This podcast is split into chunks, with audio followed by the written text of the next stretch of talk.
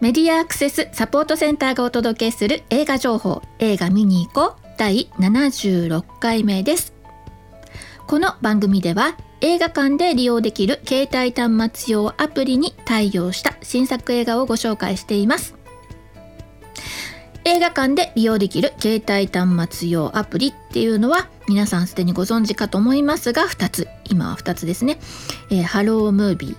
と UD キャストの2つがあります。ねえーと、以前はね、えー、映画館の中では、えー、携帯電話電源を切りくださいっていうアナウンスがねあったかなって思うんですが最近はココアですかねあの、コロナのね接触のね確認できるアプリを、まあ、ご利用くださいっていうことで電源はね、え、入れておいて、え、こう光やね音漏れがないようになんてことを皆さん意識していらっしゃるんじゃないかなと思います。はい、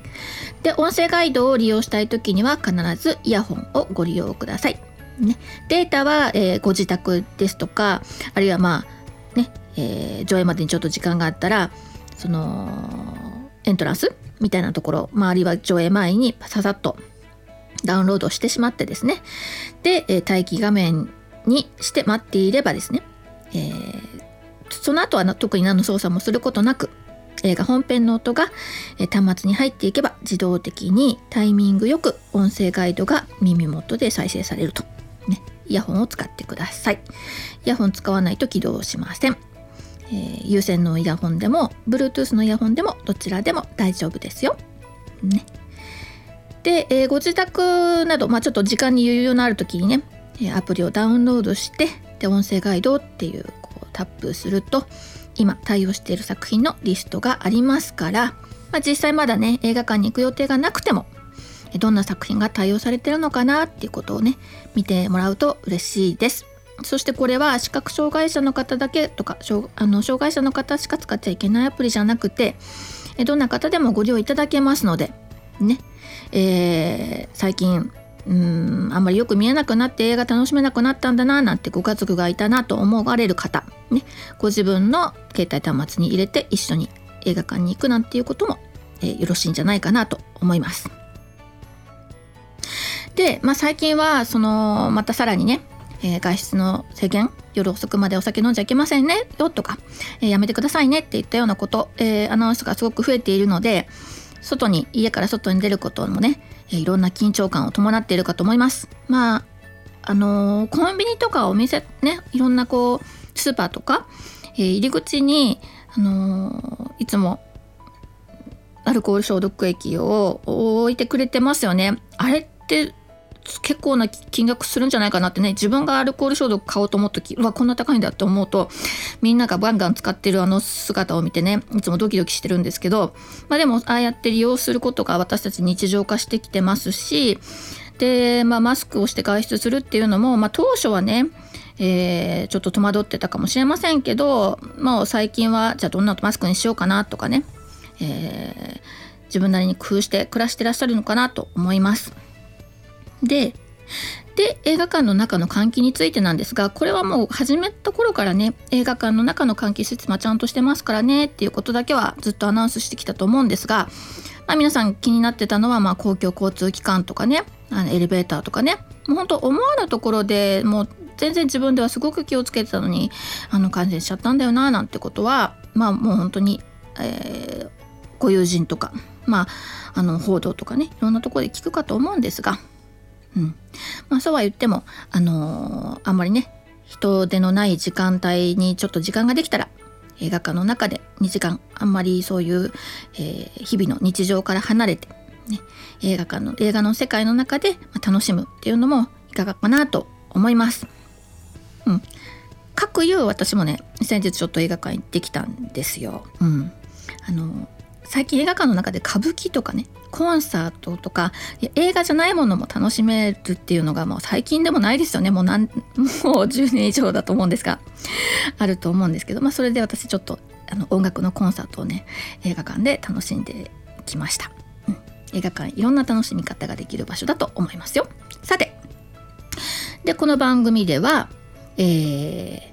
ー、この新作映画で、えー、このアプリ携帯端末アプリに対応した作品をご紹介しておりまして前回は「真夜中乙女戦争」ね、え、こちら大学生たちの話ですよね。であと劇場版「呪術廻戦ゼロ」これはまあ呪術廻戦の、まあ、ゼロお話の、まあ、前の話あのストーリーずっとシリーズの前始まりの話みたいなその前だったの話なんですけど、まあ、高校生たちのねお話。まあ、大学生高校生ってね、まあ、あっさり言うような作品ではないですがまあでも大体そんな感じですよ。はい。い、ずれも青春ですよ。はい、で今回は、えー、ノイズと前科者いずれもハロームービーで対応しています。今回もねあのまあ、前回の大学生高校生じゃないんですけど、まあ、前今回はいずれもこう犯罪者があの軸になっている、え作品なんですが、まあ、面白いですよねこういつもね公開される作品ね近いところでなんとなくつながりがあるというか、まあ、勝手にこう受け手がね受け手の方がそういうフィルターで見ちゃうから、まあ、並べてみるからそうそうやって共通点を見つけてしまうんでしょうけど、まあ、なんとなくこう同じ世界を全然違う視点で描いていくのが面白いなっていうふうに思うんですよね。うん、で、えー、ノイズという作品こちらは、えー、2017年から2020年の間グランドジャンプで連載されていた、えー、コミックが原作となっています。えー、このね筒井哲也というね、えー、作家さんまあほぼ同世代なんですよね私とね。であのー、こういろいろ調べるとねフランスで人気っていうね日本で知られるよりも前からフランス人の人たちの間ですごくあの人気だったっていう、まあ、ちょっと大変興味深いあの背景をお持ちの、えー、方なんですけど、まあ、それは今回はさておきまして、えー、舞台は、えー、島です。でまあ島って言ったら、まあ、過疎化ですね。もう若い人たちがほとんど定着してないなんで今回ほぼこう主軸になる、えー、のはですね、まあ、40代前後彼らがもう若手になるような形ですね。でこの作品はあのこの作品は藤原竜也と松山ケンイチ、ま、2人があのまあ、共演していましてこれあのデスノートのねまあお二人だなっていうような形でね覚えていらっしゃる方もいると思うんですが、えー、サスペンスになります。藤原竜也ってこういうちょっとこう怪しげな役がすごくあの生き生きと演じられますよね。うん、あのそうです。で今回も殺人の隠蔽を図る共犯者として、えー、緊迫感あふれる、えー、展開をですね、えー、ドキドキしながら見ていくとこちらサスペンスなんでミステリーとサスペンスってよくこう対比して言われるんですけど誰が犯人かなっていうのを追っかけて、えー、こう謎解きを楽しむ作品とねサスペンスのようにもうこれはもう誰が起こした犯罪かはもう明らかなんだけれどもそれがどんな風にこう暴かれていくのかいかないのかみたいなねそういうあのことをドキドキする方のこちらはもう先にこの人を殺してしまったよという事実に関してはもうみんな共有していてですね。ただこの島というあの何事も起きないこと平和をみんなでこう平あの平穏な空気をねなるべく保ちたいというね強固なつながりを持つ土地でねそれがどんな風に展開していくのかということなんですね。で長年勤めていたあの島のこうあうんの呼吸みたいなのをよく理解しているあの警察官の方が退任してでたまたまこう新しくやってきたその警察官神木隆之介が演じてるんですけどが、あのー、やってきたっていうような状況の中で起きるのであの今までの流れとはまた違うこうなんていうこう要素があってねでこれがどんな風に展開していくかというのを固唾を飲んで、えー、見守るというあのえー、ってそんなことしちゃうかなとかさあの自分でこういろいろ思いながら見ますね。自分がそのそんな人殺しの場面なんてそうそう自分の人生の中では、えー、置かれる自分が身を置かれることはあまりないだろうしでなくなくあってほしいけれどもただ、まあ、ニュースとかだったらもう日常的にねあの見ていることですよね。うん、でそれが、ね、自分だったらとかあのあこんな風に裏側ニュースではね誰が何とかしましたって決まったとことかだけですけどあこんな風に人の心が動いていくかな本当にそうかなみたいなことをね思いながら、えー、サスペンスお楽しみいただければと思います。はい、えそしてもう一作が「前科者」です。このタイトルの通りなんですけど、えー、こちらはあ、えー、主人公というかまあ主人公かなこの前科者っていうのはもうコミックなんですね。まあ、あのまあ、実は私このノイズもね前科者も映画化の話を聞く前からあのコミックでパラパラと見ていた作品なんですけどね。で前科者は、えー、保護司ですね。保護司って分かります？仮釈放とかされてきた人が社会定着していくまでの間定期的にこう面談をしたりしてねあのこの暮らしぶりいかがですか？なんてことをこうお互い話し合って気遣うようなそういうお仕事なんですね。この保護司って私今回改めてというかまあそのコミックなんかを読んで改めて知ったのはあの無給なんですよね。そそあそういう世界なんだっていうね。でそのこう出所してきた方っていうのももう本当にあのいろんな犯罪の方あらあらゆる犯罪者の人がいるわけですね。そのまああの出所なさってるから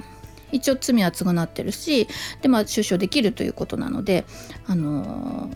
反省もなさってるだろうということが、まあ、前提になってるんだと思うんですけど、まあ、そうは言ってもですねあの今まで全くつながりのなかった知り合いでもなかった人があのまあ、出ていらしてこの暮らしを見守るってなんかすごい立場だなと思うんですけど大体こう年配の方っていろんな経験をなさった年配の方が務められるというんですけど、まあ、この設定というかこの「前科者」という作品の設定上ですね。非常に若い女性がこの保護司をやってるんですよ。でこのコミックを見ててもなんでこの人がこのやってるんだろうってなんとなくこう説明されてるんですよ。おじいちゃんもやってたとか。あのなんとなくは説明されてるんですけどでもなぜこの人がっていうのがね気になっているんですがこれ映画で、えー、それがなぜかっていうのがね紐解かれるんです。これ映画の実はこの前、ね、ドラマでねワウワウからで放送され11月にあの映画の中のねあマンコミックの中の、ストーリーがいくつか、えー、6話ですね放映されていてでこの原作にないエピソードがですね映画としてオリジナルストーリーで描かれるのが、えー、今回の映画になります。実はこれあの音声ガイドを作るのに関わらせていただきましてねでちょっと早めにこの作品を知ったんですけどあのうわって初めちょっとびっくりしましたあの私がイメージしてたコミックからイメージしてたのとこうちょっと全然違うっていうかうん、なんかこう力点が違うんだって思ってでもうそれがあの映画としてのね深みとかねあの、まあ、殺人事件をの、えー、まあ、を犯してあの刑務所の中にいた方が出てらしてってそこと出会ってっていうところであの展開していくあの作品なんですね。であのやがてあの連続殺人事件が発生してえ自分が担当している人が疑われているというそういう状況に陥るんですね。まあえー、この保護司をやっているのは、えー、有村架純です。で、えー、出てきた犯罪者を演じてるのは森田剛なんですけど実は私初めぼんやりしてたのであのこうあんまり役者が誰だというのを意識しないで 見てていやそんな人いるのかな分かんないけどしばらくしてからあれ？これ森田剛じゃないですか？って思ったぐらいなんだろうなこうこう色を消してるというかねすごい役者さんだなってこの時に思ったんでもうあのぜひ映画館でお楽しみいただきたいなと思います。うん。そうですね。うん。あのぜひお楽しみください。えー、いずれも、えー、1月28日の金曜日、まあ、つまり今日なんですけどに、えー、映画館で公開されて音声ガイド字幕も、公開初日から対応しておりますえー、チャンスがあったらお近くの映画館で、えー、鑑賞していただければと思います。はい、えー、っとではいつもながらのマスクからのお知らせで、えー、今日の番組を終わりにしたいと思います。アルファベット MASC、ま、映画で検索するとホームページにたどり着くことができますよ。またサイトのトップページにある映画映像のバリアフリー化を学ぼうからはバリアフリー字幕や音声ガイドのオンライン講座に参加することができます。そしてこの番組では映画見てきたようはもちろんこれ期待してますなどぜひ教えてください。また各地での活動の告知などをお寄せいただきましたら紹介していきたいと思っておりますのでよろしくお願いします。以上メディアアクセスサポートセンターから徳江さやかがお伝えしました。ではまた来週。